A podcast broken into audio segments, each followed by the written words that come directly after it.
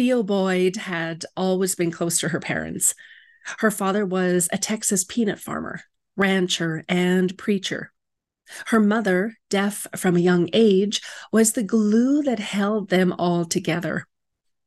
Then one summer day in two thousand nineteen, everything changed when Theo's mother died in a tragic accident on their family farm. As Theo began to process this loss, her marriage started to unravel, adding another painful layer to her grief. Meanwhile, Theo continued to care for her father, who was shaken to his core by the tragedy. Nothing could erase the agony he felt from losing his love and soulmate of over fifty years. And one night, he chose to escape his pain by ending his life.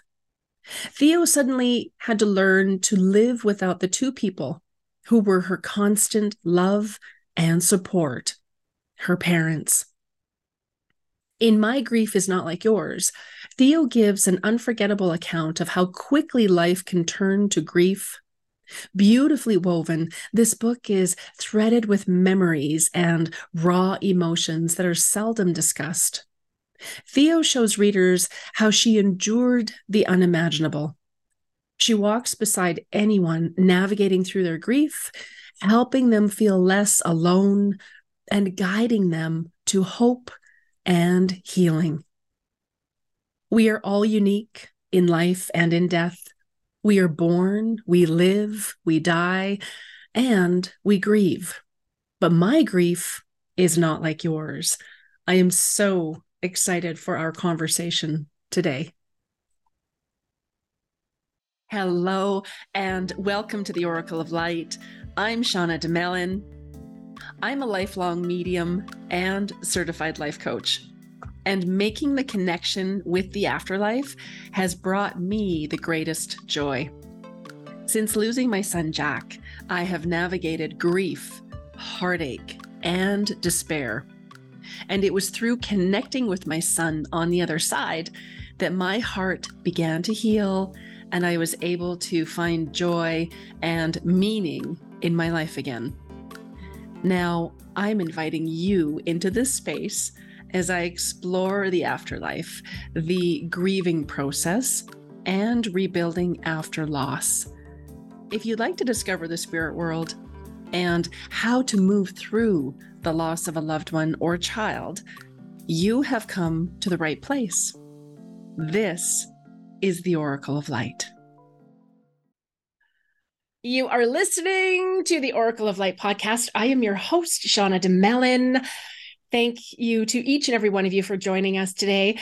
I have a very special guest. I have Theo Boyd with me here today, and I am just so, so excited to have her share her story of, of courage and resilience, working through complicated grief and loss, and how she has, you know, as Oprah says, turned all of those wounds into wisdom. And she has a beautiful new book out that we will talk about. And I am just so excited that you are here today. So welcome, welcome, welcome. Thank you so much. Now, we will start off with, um, of course, I would love for you to share with everyone what inspired the book. Where did this all start? I mean, there was there was a there was a pivotal moment in two thousand nineteen that just sort of shifted shifted your entire world. So if you could if you could walk us through where everything started. Okay, I was teaching high school English at a um, big district in South Dallas called Waxahachie, and I was actually working on a different book. I was just thought, you know, I'm teaching creative writing. I want to write a book. And I was working on a book about my grandmother, just a creative nonfiction. And then I got the phone call on um, July twenty-ninth. So this Saturday will be four years, July twenty-ninth, twenty nineteen. And my mom had been killed on our family farm.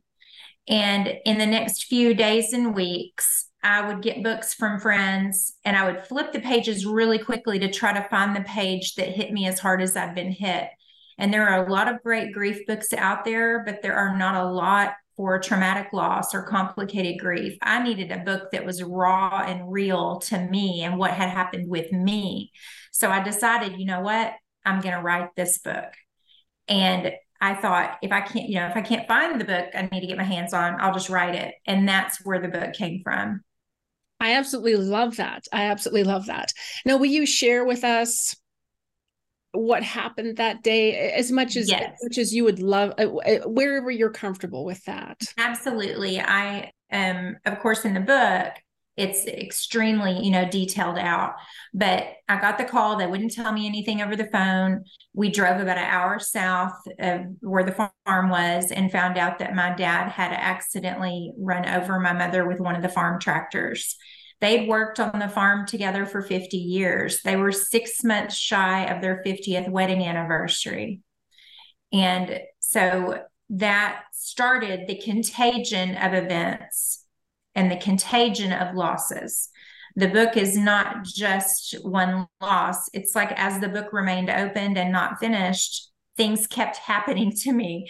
Like I said last week on, I was on a television interview and I said, it was all falling apart. um, but I was started writing the book and journaling and um, taking care of my dad. I took family leave from the high school where I was teaching so that I could stay with him. And I was journaling and I showed the journal notes to a dear friend one day and said, I'm thinking about maybe writing a book. And she read the notes and just had tears all over her face. And she said, you have to write the book. Mm-hmm. And the title of the book, My Grief is Not Like Yours, I want to explain where that came from, because I don't want people in your audience to think, oh, it's just a book about her grief. It is not. It's the title. I want you to own it for yourself. When people were coming to me with their comparisons to try to relate to me, to try to help me in my healing process, it was actually doing the opposite. And that's why I go out and talk to groups now. It's so important that we don't squash the feelings of one with our story and try to compare, because what happens in that process is that person's left feeling unheard. And I felt like my mom's life and death and the way she died and the way I wanted to talk about it and get it out was not, I couldn't. Nobody was really listening. And I also speak on listening intently. Nobody was listening to me. So I always say, if you want to be heard, write a book, because then they have no choice but to read it. If they read it, they're going to know what you're thinking and feeling. So the only phrase and words that kept playing over and over in my mind were, my grief is not like yours. My grief is not like yours. If your mom wasn't run over by a tractor, then we can't talk, because I just can't. I can't even relate to you. But there are, there are losses. There are, everybody's loss counts. Don't get me wrong. But in that situation, with it being so recent, I just needed a book that hit me, and a book with the title, My Grief is Not Like Yours. And it's like, it was just, that was what it was going to be. And that title has never changed. We played with the subtitle a little bit, but that title, My Grief is Not Like Yours, that has remained the title. And I'm so proud of that, because I want people to get that title for themselves and to own their grief. Oh, I love that. I absolutely love that. And you're right. I mean, people, they can't, they, they think that, you know, well, my grief is different. You know, I, I maybe I haven't lost a child, or I haven't lost my mom, or I haven't lost my dad, or I don't know how to relate to that. And so I love what you said earlier about, you know, I wanted something that, that would, that would relate to the, the rawness of it. Like they would just, it was, it would just touch on that, you know, and I'm sure you've, you've heard all about that. Well, there are five stages to grief, and now there's seven, and then there's this, and then there's that. And, you know, in my community, I tell people, just throw that out the window. Just grieve, just grieve. Let it be messy. Let it be whatever it needs to be. I mean, it's just, you, and you have to be, you know, willing to just let it show up and, and move through you. And that's different for everyone. Yeah. You know, and the stages of grief were actually coming out in my writing, because I couldn't really grieve my mom as I was living with my dad. I had to, I talk about it in the book, how I should have gotten an Oscar for my performance every day, okay, because I just held it in. I couldn't grieve because he was already hurting so bad, and I didn't want to add to that. So I held it in. And then um, when my dad died, I started grieving my mom, I thought, for the second time, but then I realized I was grieving her for the first time. Oh my but God.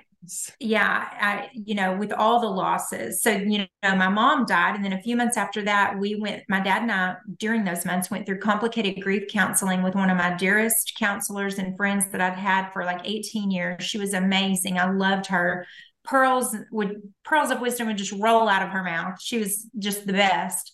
And I talk about her a lot in the book. Well, she died suddenly. Then a few months after that, my husband leaves me for another woman. And I'm like, you know, apparently rock bottom has a basement, because because then, then on Father's Day last year, I went to surprise my dad with breakfast and found he'd taken his life. He couldn't take the pain any longer. And his dementia was also, you know, a contributing factor. So all of those losses, and I was down for a while. I was down for the count for a few weeks, but I came back up and realized I, the stages of grief for me were writing. I was writing and angry and then resentful and then mad, you know, uh, then happy, then sad, then back to angry. And I noticed my writing was following the patterns of the stages of grief. I love that. I think that is just... I think that is so fantastic. I find that that writing is is cathartic. I mean, it's just, it's it's so raw and vulnerable, but then it's making room for more love and peace. And, and eventually there's some sort of acceptance. Um, now, I want I want to just touch on something. There was there was something that I had read in in in your work, or maybe it was on your website, that um, you you saw your dad the day before Father's Day. And that you said, okay, I'll, I'll come and see you in a couple of days. And that you thought maybe he didn't expect that you would be the person to find him. No, he did not. I, I kind of ruined his plan, I guess. Um, I saw him Saturday before Father's Day, June the eighteenth, twenty twenty-two. And I said, when I left, I said, I'm going to church tomorrow. Do you want me to pick you up? And I knew he was going to say no. He was a retired minister, but he hadn't attended church in several, um, many years. He had retired several years before my mom passed. And then after my mom's accident, he completely shut God out. And, you know, it, forget that. He didn't even know if there was a God. And of course, I, I talk about that in the book. I didn't either. But um, he he said, no, I'm, I'm not going. I don't want to go to church. He said, I said, I'll see you in, in a few days. And he said, okay, I love you more than you'll ever know. Mm-hmm. And I thought that was a little different than the normal, I love you.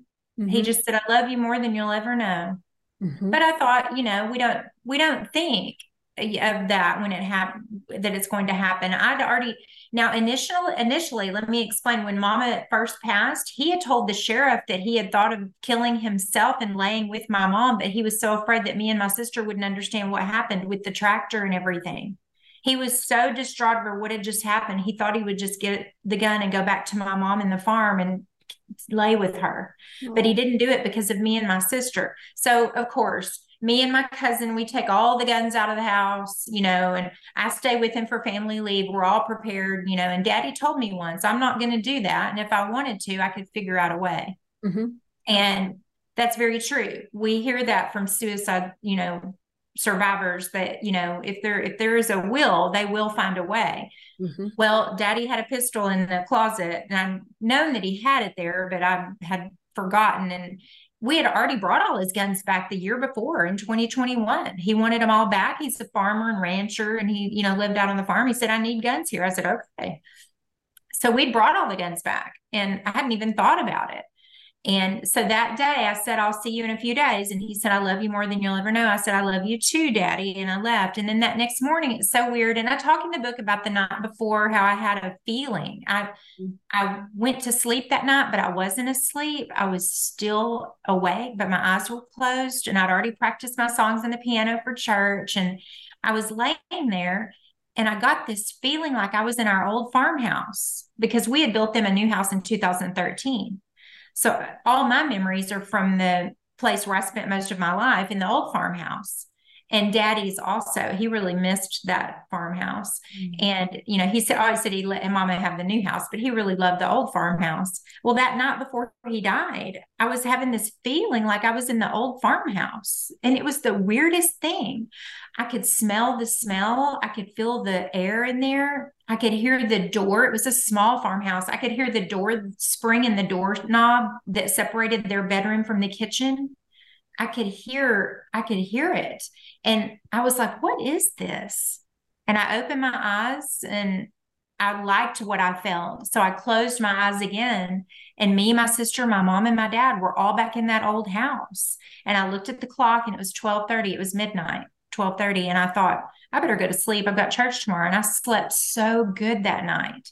And I woke up about seven thirty the next morning, Sunday morning, Father's Day. And I just decided, you know what? I'm just going to go see Daddy. And I hadn't really thought much about the night before and what had happened. I just remember thinking that was a little weird, but it felt good. But I didn't play into it or think about it. Drove out to my parents' house and went in to take Daddy the McDonald's breakfast, which he loved, mm-hmm. and found that he'd taken his life with a firearm. And I go into a lot of detail about that in the book, um, which is why we have a content note at the beginning of the book to please be aware of your mental health when you read this, because I go into detail about a suicide. And he had taken his life. And I, as the months have went on and I got the autopsy report, I really feel that he ended his life at twelve thirty when I had that feeling.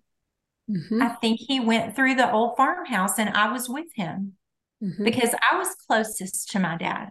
I saw him every day. I talked to him every day, especially since Mama. And my sister has, she's busy with her family. She has little boys. You know, my daughter's grown and moved off. And I, I'm the one that was closest to him. And I just really feel like he let me know I'm back home. He went back home.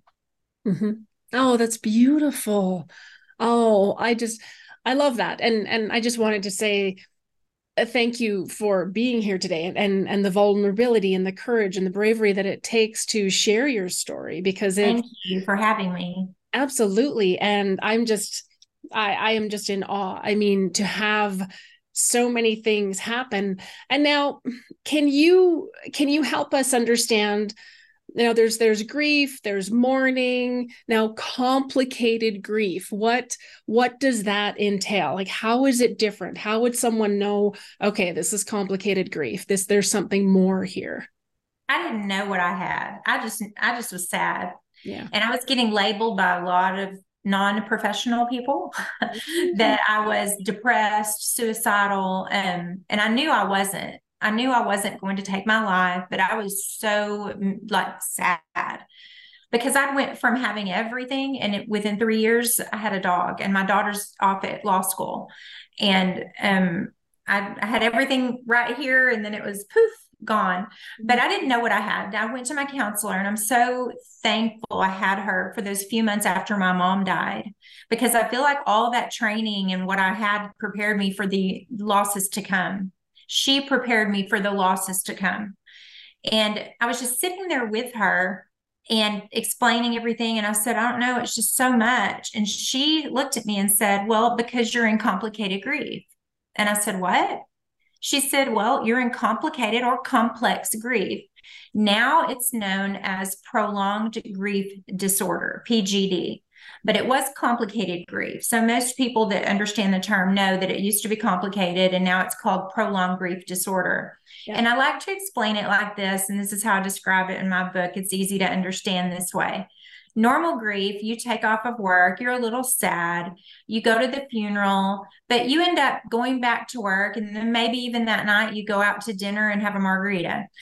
With complicated or prolonged grief disorder, you barely get through the funeral, you you know, and then the next day, you don't even remember where you work. You are off. You are off. An example of off. Three days after my mom's accident, two days before her funeral, I was riding our A T V across the farm fields just to get away, just to feel the wind in my hair. My dad had visitors at the house with him, and I just wanted to get out and feel some fresh air. I crashed my A T V into a plow that was hidden under the weeds, and it busted my elbow. You can still see a scar. It yeah. busted my elbow wide open. I had to go get nine stitches. Like I needed that on top of everything else I was handling that week. But I was off. My equilibrium was shattered. I Um, reversed my car one morning to pull out of the garage, and my I scraped the entire side of my sister's car, like like a huge scratch, not just an inch. It was like inches. And I was off. I, I couldn't, my hand-eye coordination, my equilibrium, everything was off. That is complicated grief. That is prolonged grief disorder. Um, thinking that they're still here, um, making all their favorite food constantly, obsessing over them. You know, all those things are characteristics of P G D. And I, I didn't, I had a pretty good grasp. Every, all my friends tell me you weren't, you know, you weren't going crazy, but you were very, I was upset when other people wouldn't talk about her. I was upset when people would eat. I lost twenty-three pounds in about a month and a half, mm. you know, and I have a whole chapter in my book about the eating. You know, and nobody really talks about that, but I did not want to eat. And I was pissed off when people were eating because I thought, how dare you eat? My mom can't enjoy food anymore. My mom was like the best cook ever. So yeah. I had this anger inside of me when people were eating, like after the funeral, they had a big lunch at the house. And I was like, ugh. You know, how can you people eat? Yeah, I, I wanted to scream it, but I realize now that was just my, my P G D. That was my, everything going through my head. And, you know, for a while I thought it was P T S D, and I thought, we thought my dad might have that because he saw the scene. I never saw the scene. Mm-hmm. I was just, my imagination was left for that, you know, but my dad did not have P T S D. My dad did have P G D, of course. He, his grief never left him ever. And, you know, my grief hasn't left me. Yours probably has never left you. I just call it our new counterpart, and we have to learn to live with it. I like that. Our new counterpart. I like that. There was somebody that said, um, she mentioned something about catastrophic grief. And I'm wondering if that that's this, that's yes. catastrophic. Just, yeah, there's so many different, a uh, different labels for it, but it, it all comes down to P G D. Yeah. Grief is a normal process. Grieving is a normal thing. We all live, we die, we grieve. Yep. Um, but the complicated grief is a disruption in that process. It's a halting. It stops you, you know, and you, you hear people all the time, especially now that I've written this book, I'm hearing from a lot of people and they're like, you know, my aunt lost her husband. Mm-hmm. He, he was the love of her life. She hasn't left her house in three years, you mm-hmm. know, and that's why I feel like I'm blessed to have been given the gift to put it on paper so that people can, um, when people come up to me at a book event, and they say, thank you for writing what I could not ever do, because I was able to give that book to my friend and say, here's how I'm feeling. Read it. This is exactly how I feel. Yes. So I'm able to give a voice to grief that others can't. And there's people right here in my community that I've been helping, you know, through certain tragic loss. And it's just, um, it's a hybrid. It's not, there's no set grieving process. Like you said, it's a hybrid. It's always going to be something different for everybody because that person that they're grieving was a different person. We all have our own D N A mm-hmm. unique to us. So we honor that in life. And we talk about individuality. As a school teacher, we had classes on making sure we were modifying instruction for each individual student. But yet in death, it's just like, oh, they're dead. Yeah, my aunt, all aunts are the same. All uncles are the same. All sons are the same. All mothers are the same. Yep. And I'm just thinking, if I'm feeling this way, there's got to be millions of other people out there grieving that feel like this. Absolutely. You know, my grief is not like yours. And I was just wanting to scream that. No. And, and I love that. I love that. I love that you have written the book from your heart and your experiences, but you've also given it to everyone to say, mine isn't the same as yours, but here, here's kind of the roadmap that helped me. And, and now, now take it and run with it. And this is, you know, how are you going to work through yours? And it's just, I think it's just, it's such a beautiful gift that's just going to keep giving and giving and giving and giving. And, you know, I mean, Jack would have been ten years, ten years, you know, this year. I mean, that's, that's my son, Jack. And, you know, when I lost Jack ten years ago, I went to my doctor because I thought, okay, am I depressed? Am I, I just, I was never suicidal, but I didn't want to be on the planet. It was like, I, I want to be with, with him. I don't, I don't want to be here. I just, no, this isn't, no. And my mind couldn't make sense of it. And it's funny because, yeah, it was, I went to my doctor and she was like, well, you know, you should probably go talk to somebody, and do you want some antidepressants? And I said to her, that's it. Like those, those are my choices. Like, are you kidding me? Like that, like, seriously, what, what? And it was just like, oh my goodness. And so now, you know, and I didn't want to talk about it for those first five years. I was like, nope, oh, that's, we're not talking about that. And then I started to get moms book into my practice wanting to connect with their, their children on the other side. And it was just like, nicely played, spirit. I guess this is what we're doing. And now it's, we talk about it. It's loud, it's big, it's grief is catastrophic. Grief, grief changes you. Like you are never the same person, regardless of, of what that loss looked like. And, and that you had so many, I mean, you had your, the accident and your mom, and then the counselor, your friend, and then your marriage started to unravel. Well, it basically did. And then, and then your dad later on. I mean, that is in such a short amount of time. I just, I want to say that is incredible that, I mean, not everyone would have been able to hold that together. I mean, people would have found addictions or taken, taken their own life or, you know, so what do you, th- can you share with us, you know, what was it? I know your writing was an integral part of moving through everything, but what was it that, that really kept you going? I know that you've, you've mentioned, you know, finding those real friends and, you know, getting the, the professional people helping and, you know, you sort of put together a team, but I, I would love, I would love to, to hear how, how did Theo get through that? How did she get to this point today? And, and real quick, I want to say something at, to what you were talking about. You weren't suicidal, but you didn't want to be here. I read in a book, and I don't remember which book, but I thought the author was brilliant. She said she wasn't suicidal or going to take her life, but if she was walking down the sidewalk and a grand piano was falling out of the upstairs window, she wouldn't move out of the way. Yeah, exactly. That that was exactly. I love that. That is. I love that. It's true. That that is it. Like I wouldn't. I wouldn't go do something. I wouldn't have pills in the house. Like I wouldn't, I didn't have a plan, but it was like, yeah, if the opportunity presented, I'd be like, hmm. Exactly. Okay. So I thought that was yep. great. But Thank you for friends, sharing. Isn't that great? That's friends great. And family, um, friends and faith, friends, family, and faith. Um, I don't have a lot of family. I have just one sister and two nephews, my daughter, and we've gotten a lot closer, um, you know, just as a little knit group of us. We went on a cruise in June. Oh. And um, the the faith, like I said, I, I'm a Christian by faith, and I know everybody has their own faith, but I, I had just forsaken that. I was like, God had forsaken me, I felt like, so I was like, forget it. And my dad was a minister, served God his entire life. How could any God use a man like that in an act like this to take off the most, most precious woman I'll ever have known, who was my host, my mother.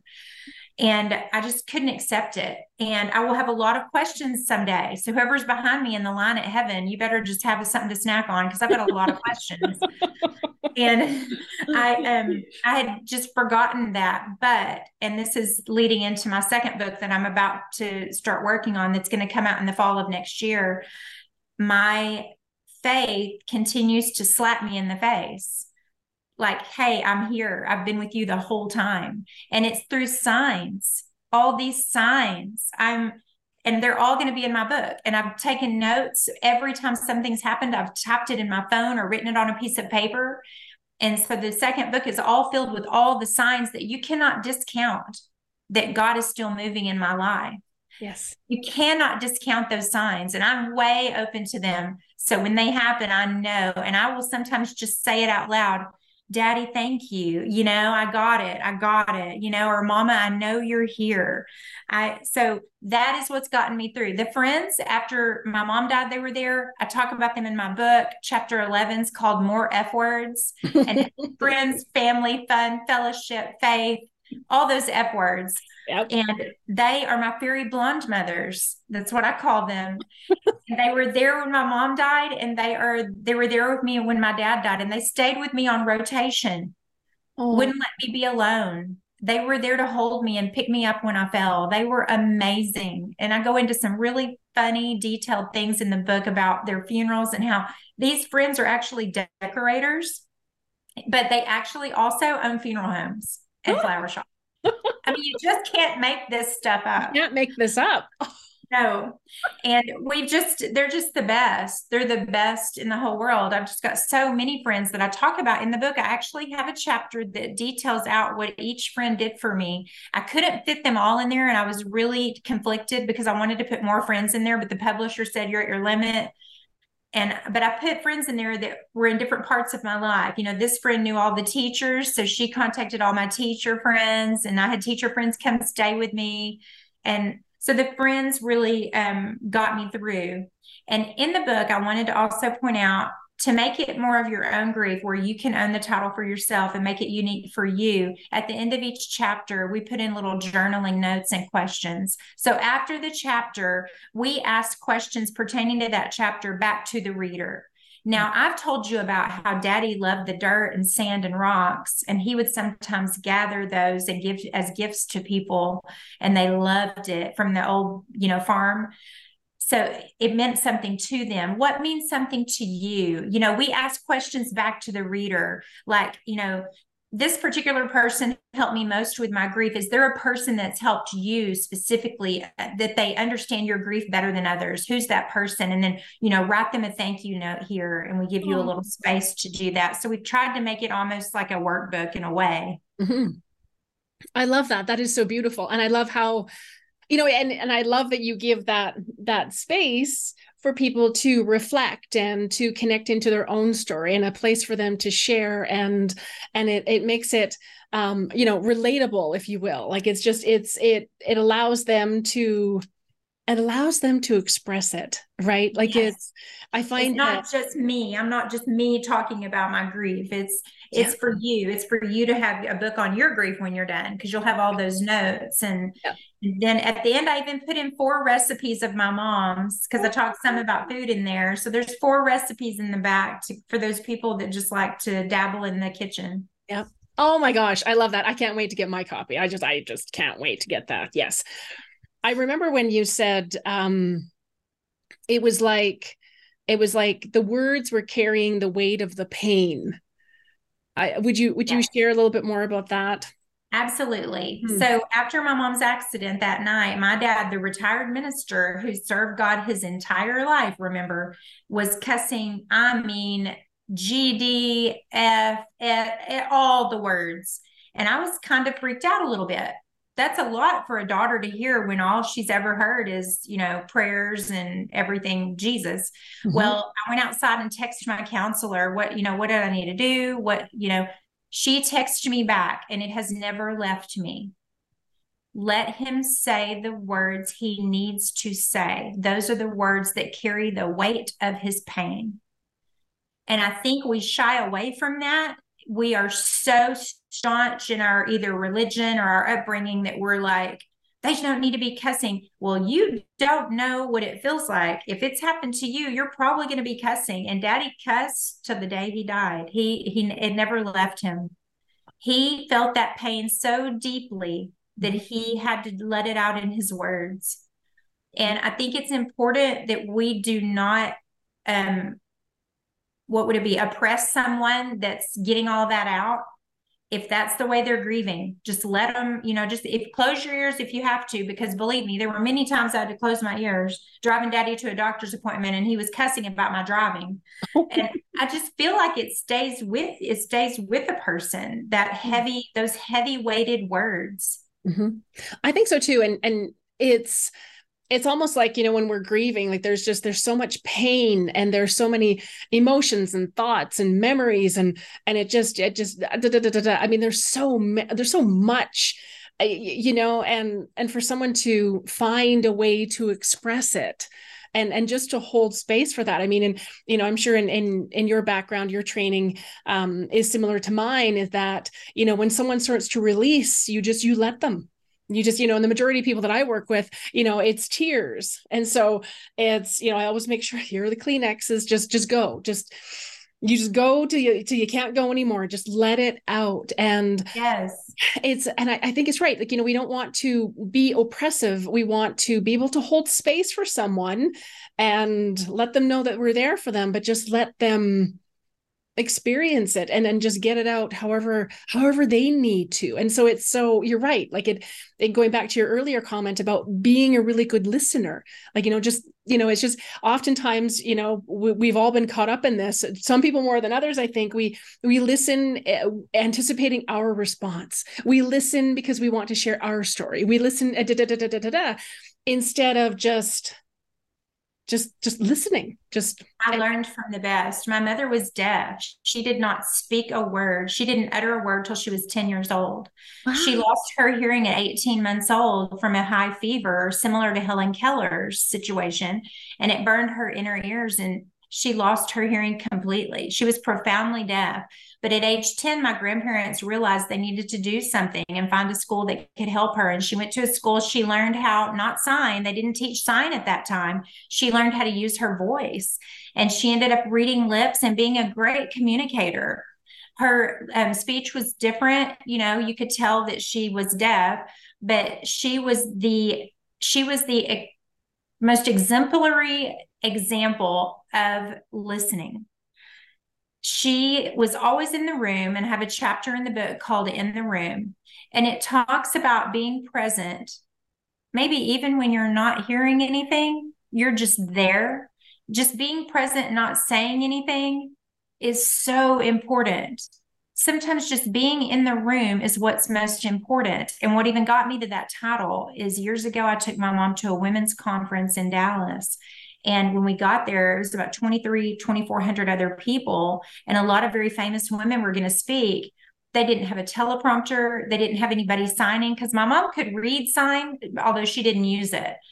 And I didn't know, you know, we could barely see the speaker because we were about three quarters back in the auditorium. I looked over at my mom and I lipped, lipped to her and said, "I'm so sorry, you can't hear, you know, the speakers." And she looked at me and said, "It's okay. I'm just happy to be in the room." Oh. And that has never left me. She was always in the room. She never heard us playing the piano all the years that she took us to piano lessons, and she never heard a note. She never heard my daddy, you know, singing, because music to her was just a loud rumbling noise. But she was in the room regardless. So why can't we be in the room and just be present?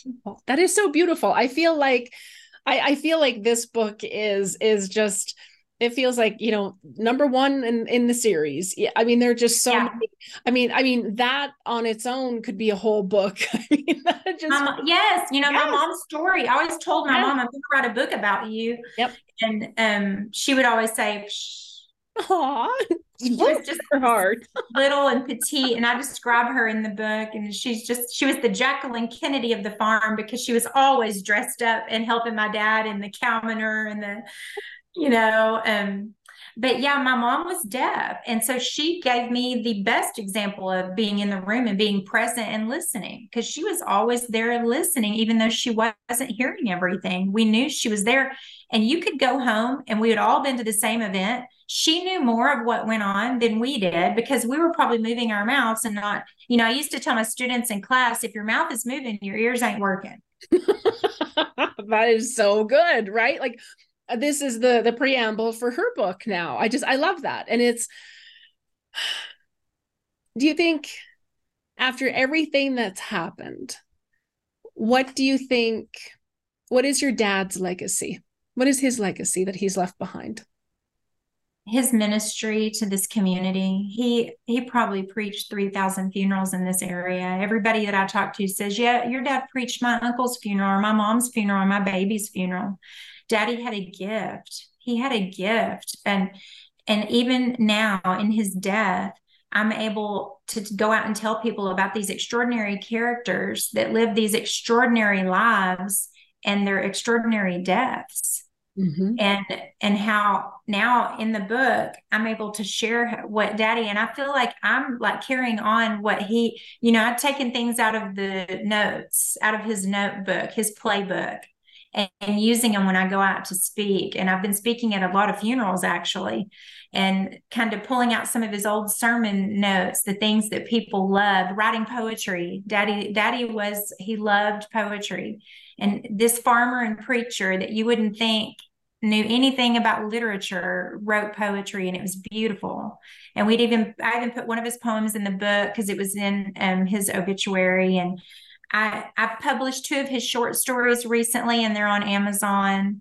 And he's got a whole drawer of books I found of little notes of short stories, but his handwriting, because he didn't use computers, his handwriting is like that of a serial killer. So it's, it takes me a long time to decipher that and get it onto a Word document. But, um, you know, he says, well, just publish it like it is. I'm like, Daddy, nobody can read your handwriting. I love that. I, I mean, it's just, it's such, such a beautiful legacy. I mean, for your family, I mean, your, and what would your mom's legacy be? I think we've, we've touched on it. My mom's legacy is just her beauty of listening, and, and me being able to go out and say, hey, here was my mom. She didn't hear anything. Even, even after the age of ten, when she learned to speak, she got a hearing aid, but it only gave her five percent in one ear. five percent. So she got five percent, but she was, she knew everything that was going on. She was so aware and so intently listening at all times. And that listening doesn't even have to be the physical act of listening or the sense that we have. It's of just being in the room and being present and being aware. And just me being, me being able to go out and deliver that message and create a world of listeners mm-hmm. is my mom's legacy. And that is so beautiful and so, so powerful. I mean, it's just, it, it just... such an incredible, incredible life and an incredible, an incredible way of, of leaving their mark on the world, you know, to, yes. to let the world know we were here and this is what we experienced. And I think that it's so, so powerful when you can just really be present for someone, just be present. Like you're saying, you know, just be in the room. And I imagine with not hearing that all of her other senses would have been exponentialized. Like she would have felt so much and she would have seen so much. And she just, her world would have just been so, so different. It would have been so colorful, but in a different way, in a way that, that we, we can't really even understand, but just, yeah. I, I just, uh, I, you know, and I talk in the book a lot about how I wish I could have seen her face when she heard the angels sing, because it's supposed to be a sound we've never heard, but for my mom, so much more. Yeah. I mean, that would be so beautiful. And I love that you, you touch on that. I mean, the work that I do as a medium, a lot of the work that I do are, are space clearings, and I help souls to go back to the light. And I've often said to people, you know, it's kind of like the movie Ghost, you know, with Patrick Swayze and Demi Moore and Whoopi Goldberg. You know, there is a beautiful white light that opens up. And every time I see that light open up, there is celest, there's music I hear that isn't here. There's music that I hear that makes me cry each and every time, because that's home. And every time yeah. I hear it, it is just, I think the closest I found was, um, Alleluia by uh, Pentatonix. Yes. That was the closest. I, I froze when I first heard it, and it was just like, oh, they've almost got it. They've almost, oh my gosh, they've almost got it. And so, they're, yeah, they're, they're very good. They are, the harmony and everything. And so I love that, because it's, it's a real thing. It's, it's absolutely beautiful. Now with, with your marriage unraveling in the midst of that, I mean, you would think at a time like that, that, that your husband would have been your rock. Your- I, I thought so. And I was telling people when I was living with my dad, I, they would say, how are you and your husband doing? And I'm like, we're doing great. We're so much stronger than this. And then I realized where we weren't. Mm-hmm. And I found out about an affair, and then um, forgave him because he's grieving, and, you know, he loved my mom. And so I, but then it happened again and again, and I couldn't, I couldn't keep putting up with that, whatever that was. Whatever process he was going through was not a, not the process I was going through. So I, I just, you know, I, it was very hard after, after that ended and I was by myself. I started spending more time with my dad. So I wasn't cooking for me and my husband anymore. So I would cook for my dad, and I would take food over there. And then when my dad left, I'm like, oh my gosh, all the men in my life are leaving. So I just, I, it was very hard. I, You know, those months after we separated and were getting the divorce were the hardest, because you, and I remember Gail telling my dad, the counselor telling my dad, losing a spouse is one of the hardest losses, because you've lost your rock, your person there that you go to every evening and throw everything at, you know, your person that you talk and bounce everything off of, that person, you're, you're alone. And it was very hard to go through losing a marriage and just not understanding, you know, could I have done something different? What, you know, what I just, I just think grief really brings a lot of things to the surface. And my, my counselor said that grief also separates the children from the adults. Oh, oh, oh, okay. Mic drop. Yeah. Whoa. And that, and I, that, that's, I'm sorry, my dog. It's okay. No, no, that's okay. Emily, it's okay. It's okay. So anyway, yeah, she said grief separates the children from the adults. And grief I was like, oh, okay. From the adults. Grief separates the children from the adults. It's, and it's so true. I was maintaining my integrity and getting through everything while my ex was not. I, I, it was just, it was very difficult to watch. Oh my goodness. You know, and it's, it's fascinating because, you know, I've, I've shared this, I I'm, I'm writing, writing my second book, you know, about, about my son, Jack, and everything that happened. And it was interesting because after we'd lost him, I, I, you know, my husband at the time was, he was my rock. Like I could, you know, you walk in the room and he could just see my face and go, what's wrong? Are you okay? What's happening? What's going on? And he completely shifted after we lost him. Like I was, I was absolutely devastated. I mean, you know, losing a child is, is its own thing. Yeah, and just, you, just, there are not enough words or emotions to even describe what that is. And so it was fascinating because that was the beginning of the end of our marriage. I, I remember the one day I came home from seeing my counselor and crying, and I joked with people, you know, I didn't wear mascara for two years because I didn't know when I would be triggered and when I'd start bawling my eyes out, right? And I remember coming home and he was like, how was your day? And my eyes are all red. And I'm, I'm standing there thinking, and I said, oh, it was really hard today. And, oh, you know, and it just, it just, everything was a trigger. And, and he looked at me and he said, okay, well, I took out some chicken for supper. I'll make dinner. And I just thought, are you fucking kidding me? It's just like, I know.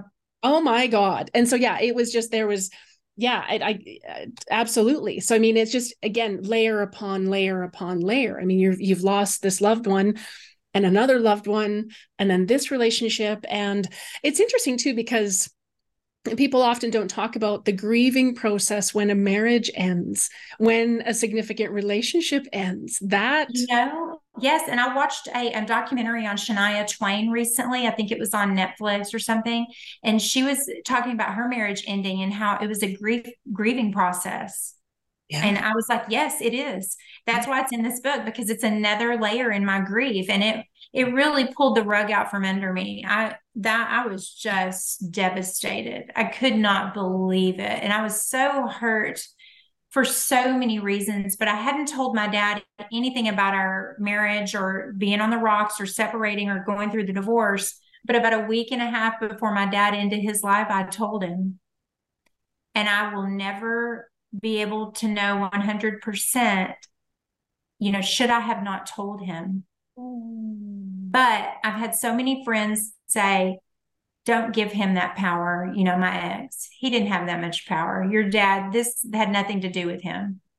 No. But I just feel like it was one more thing that didn't have to happen. You know, rather than leave me and not be the husband that I needed, why not just be the husband that I needed and love yeah. me?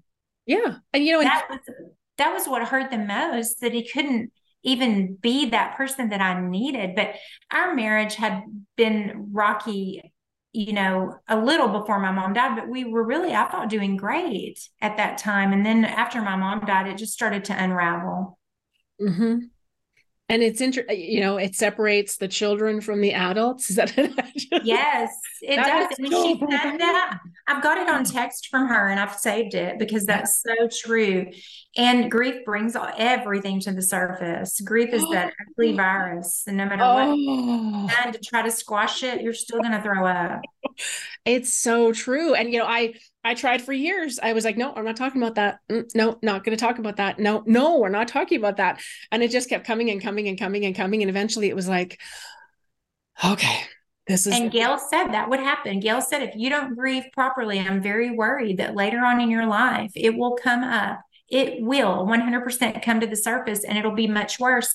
And it will present itself in the, in the, um, in a depression. Yes. And it will come back. And she said, I'm worried you'll go into a severe depression if you don't grieve properly.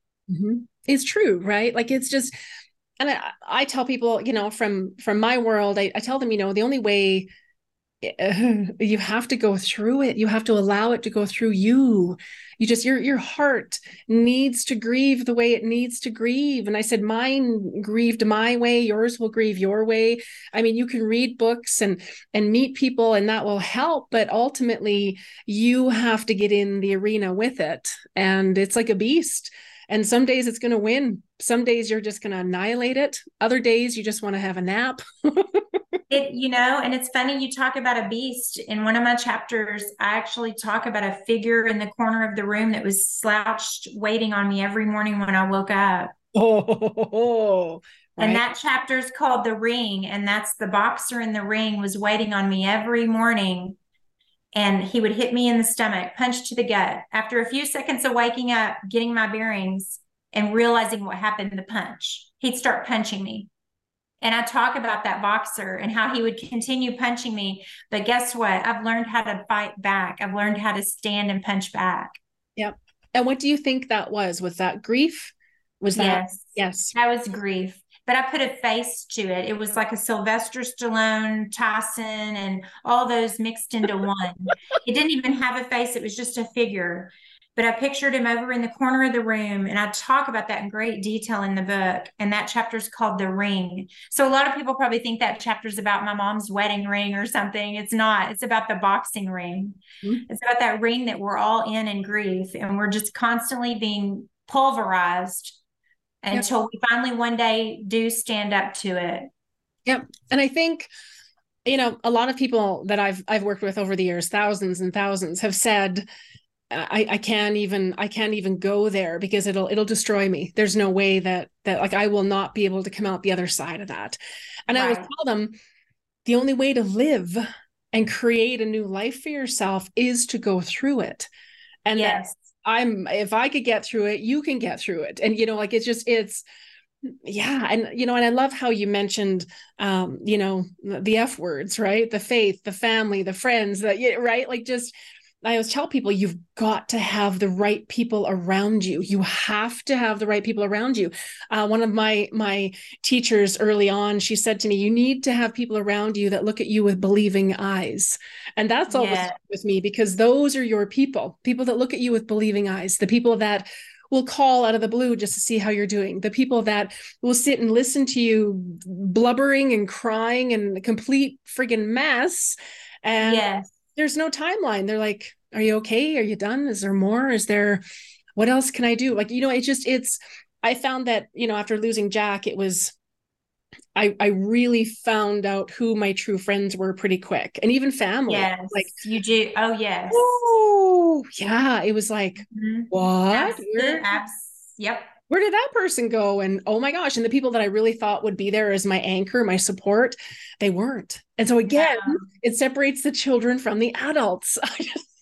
Isn't that great? That's so good. That's a huge aha moment for me. That, that Gail was like that. Gail always had some great pearl of wisdom that's with me.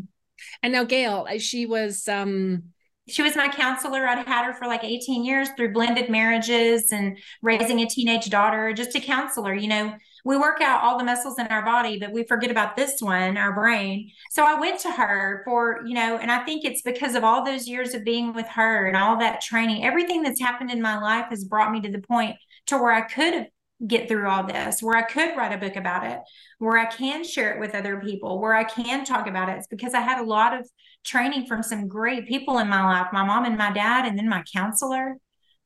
Absolutely. How beautiful. What do you think Gail's legacy is? Oh my gosh, Gail, her, you know, I sent her husband a copy of the book and he was just so excited about it. She's just so phenomenal. Mm. She, those pearls of wisdom that I share, and the whole chapter in here about her. And then I even bring her up in other chapters. And then when I go out and speak to people, just remembering the breathing exercises that she taught me before I go speak and things like that. And just always like sharing the things with you, the children and adults thing, and all the things that Gail taught me, the more that I can spread that out in the book and with other people when I speak, that's, I love, oh, I just loved her. She, that grief, that grief hit me really hard. It was very hard to deal with losing her. Of course, of course. Oh, I have so loved our conversation today. I know that we could continue on, and, and we will have you back on, um, I'm sure, multiple times. I would uh, love to be back. Yes, I would. I'm just so excited for people to um, hear about you and, and learn about everything that you do. Now, will you tell everyone how they can find you? Yes.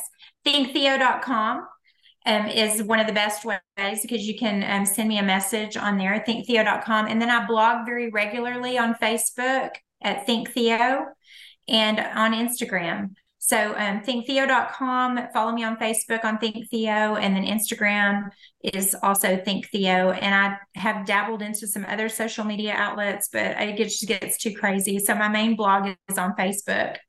Beautiful. I love that. And where can we find your book? Anywhere that books are sold. Um, Simon and Schuster, Amazon, Barnes and Noble. And we're traveling Texas right now, going to bookstores. And um, but you can, you can find the book, My Grief is Not Like Yours, on Audible. I did record it in my voice. And um, every Monday I give away a free Audible on my Facebook page on Think Theo. And I, um, you can also purchase the book on my website. We've got it on there, and I'll autograph it for you. And That's that's what I'm talking about right there. Yes, I've got to get my order in.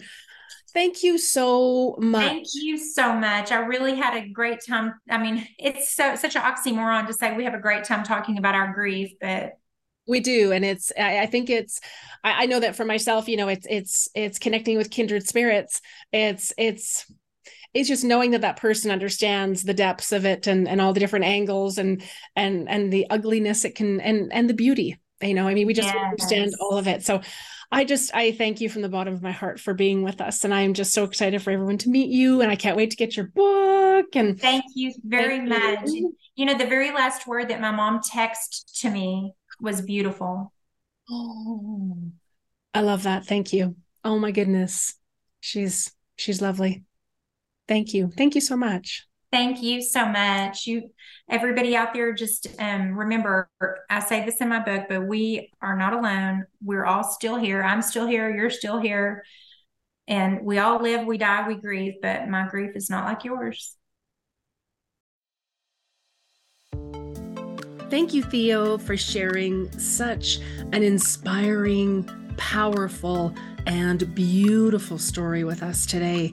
It was an absolute honor to have this conversation with you.